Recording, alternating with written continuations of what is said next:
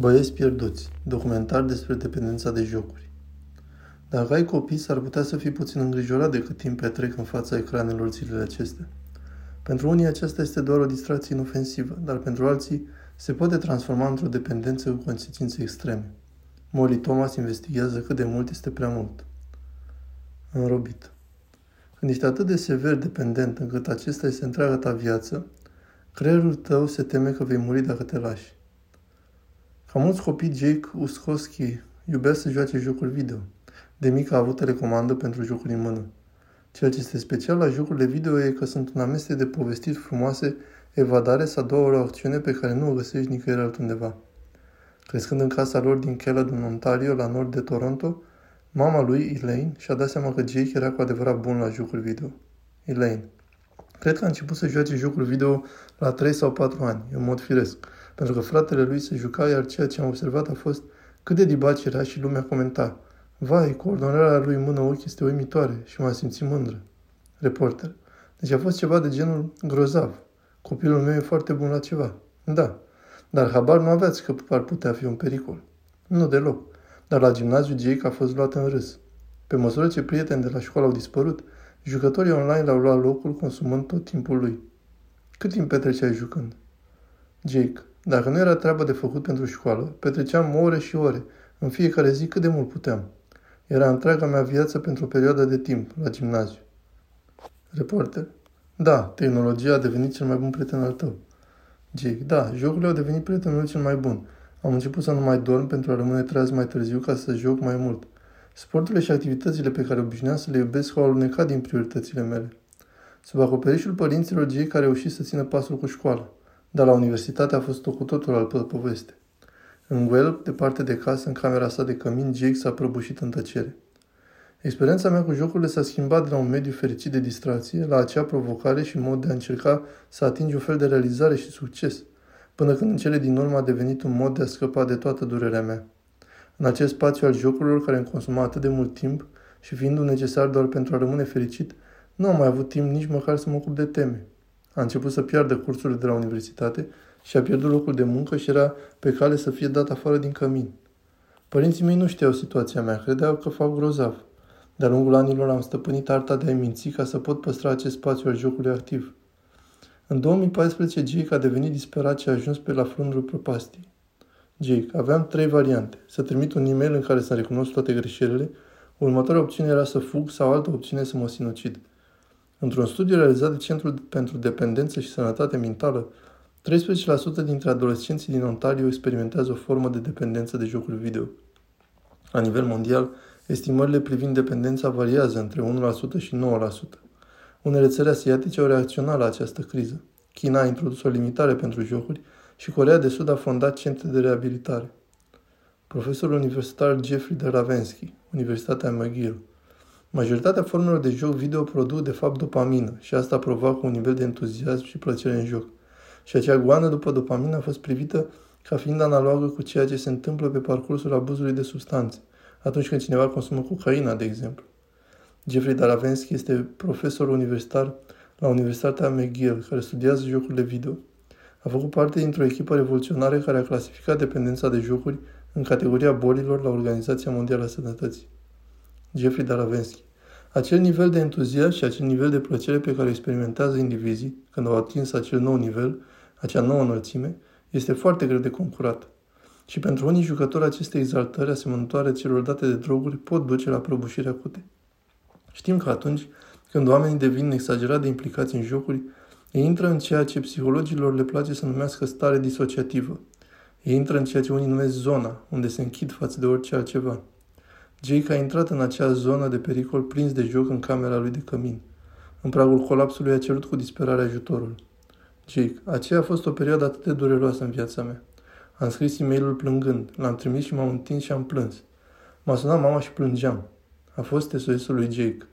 Elaine a condus frenetic de acasă din Caledon, Ontario, la Universitatea din Guelph pentru a-i salva fiul, îngrozită de ce ar putea găsi. Elaine, am bătut la ușă și a deschis. A fost cea mai îngrozitoare zi din viața mea ca mamă. La o înălțime de 1,88 metri cântărea 58 de kilograme. Am îmbrățișat doar oase. Tremura, avea ticuri faciale, fața lui, care era de obicei deosebit de curată, Era acum plină de acne, părul lui era extrem de gras, mirosea îngrozitor și camera mirosea îngrozitor și părea complet dezordonat și atât de fragil. L-am ținut mult în brațe și mi-am dat seama în acel moment că ochii mei fusese închiși prea mult timp. Era timpul să-i deschid.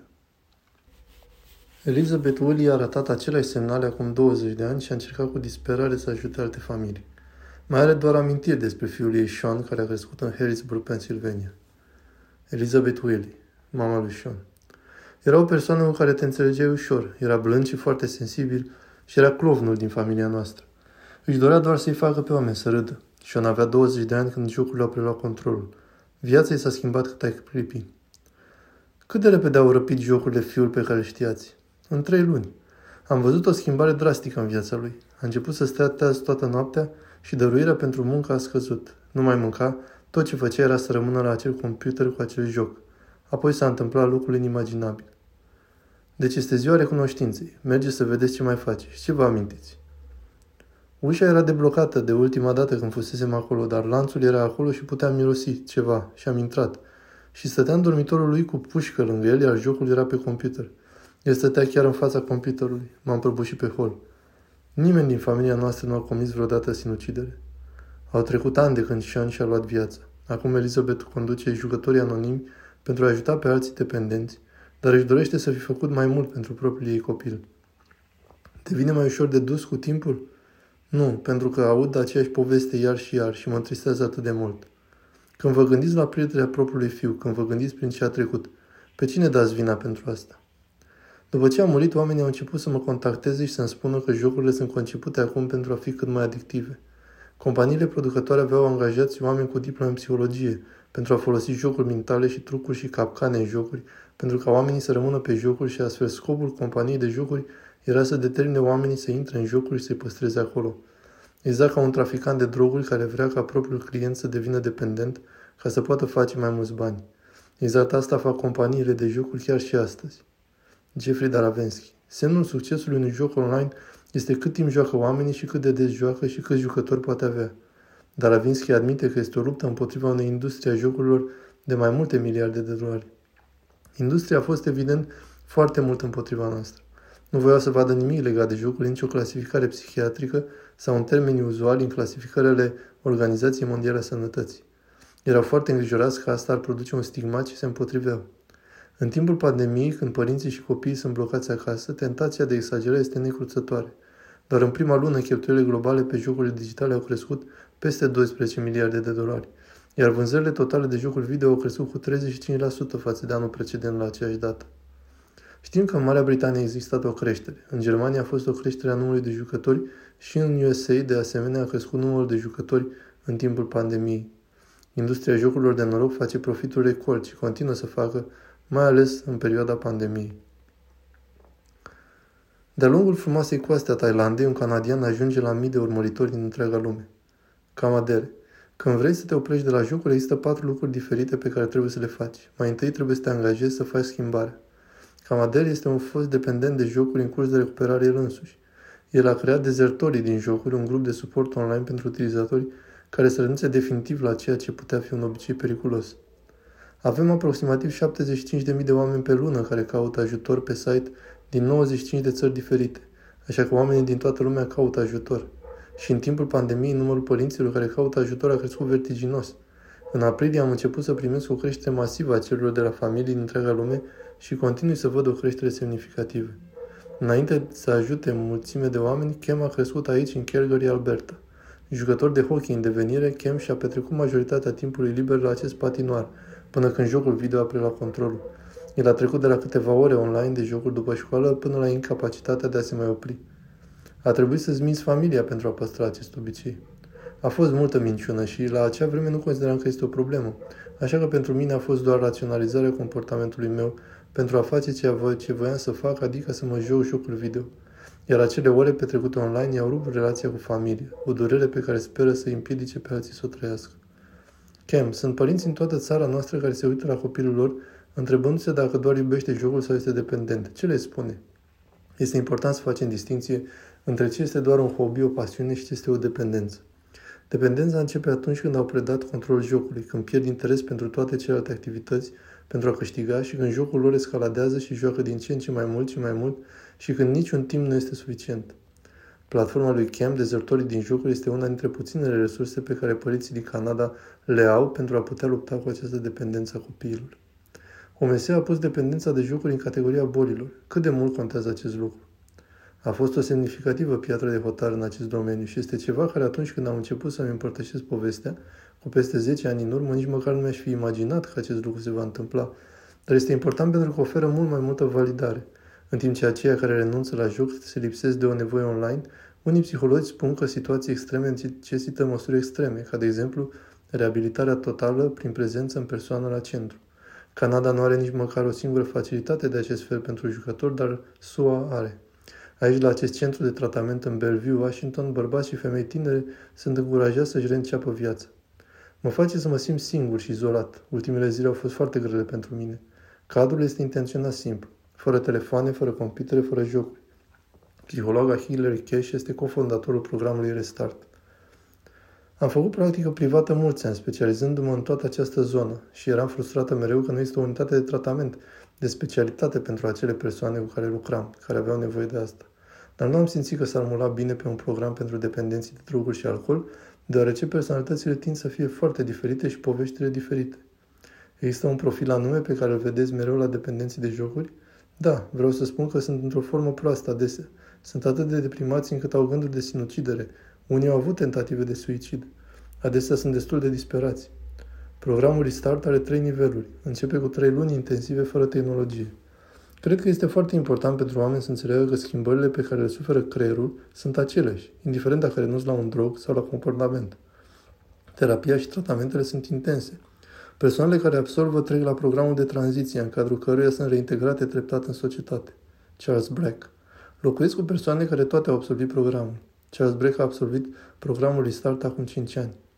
Deocamdată cei mai apropiați oameni din viața mea sunt cu toții absolvenții ai programului de Restart Charles dependenți. Grozav, ți-a schimbat viața.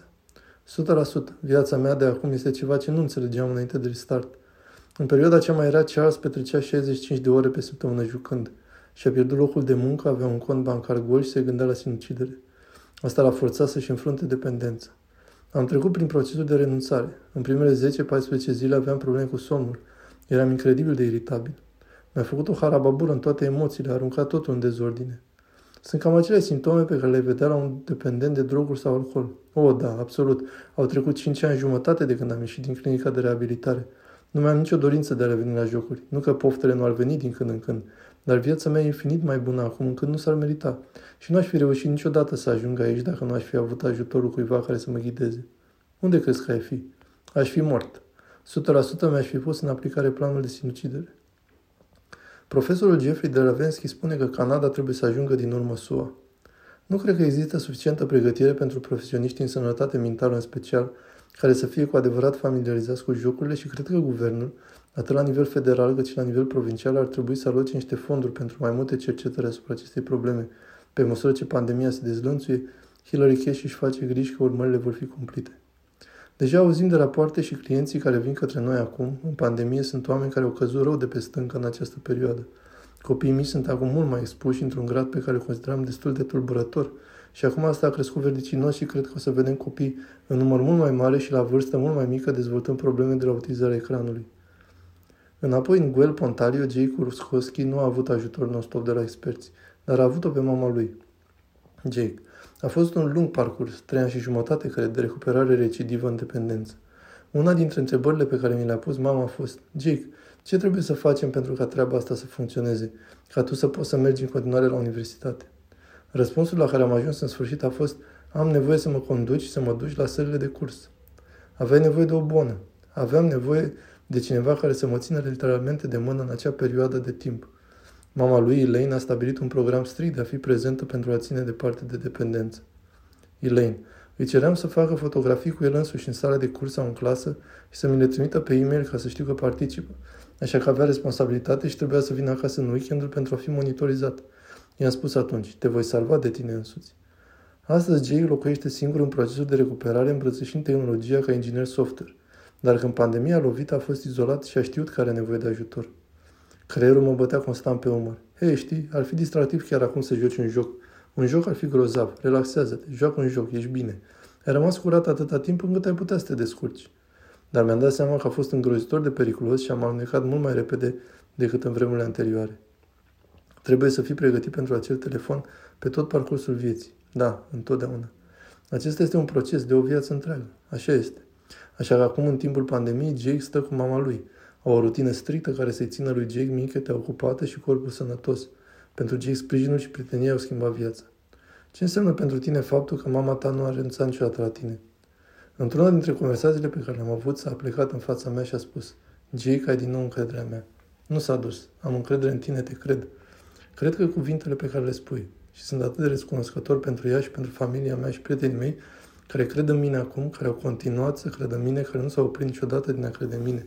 Nu aș fi aici dacă nu ar fi fost ei. Și să știu că au încredere în mine este o experiență pe care nu o pot exprima în cuvinte. Există un test simplu cu șase întrebări care vă va ajuta să vă dați seama dacă jocul s-a transformat în dependență. L avem pe site-ul nostru cityvnews.ca W5.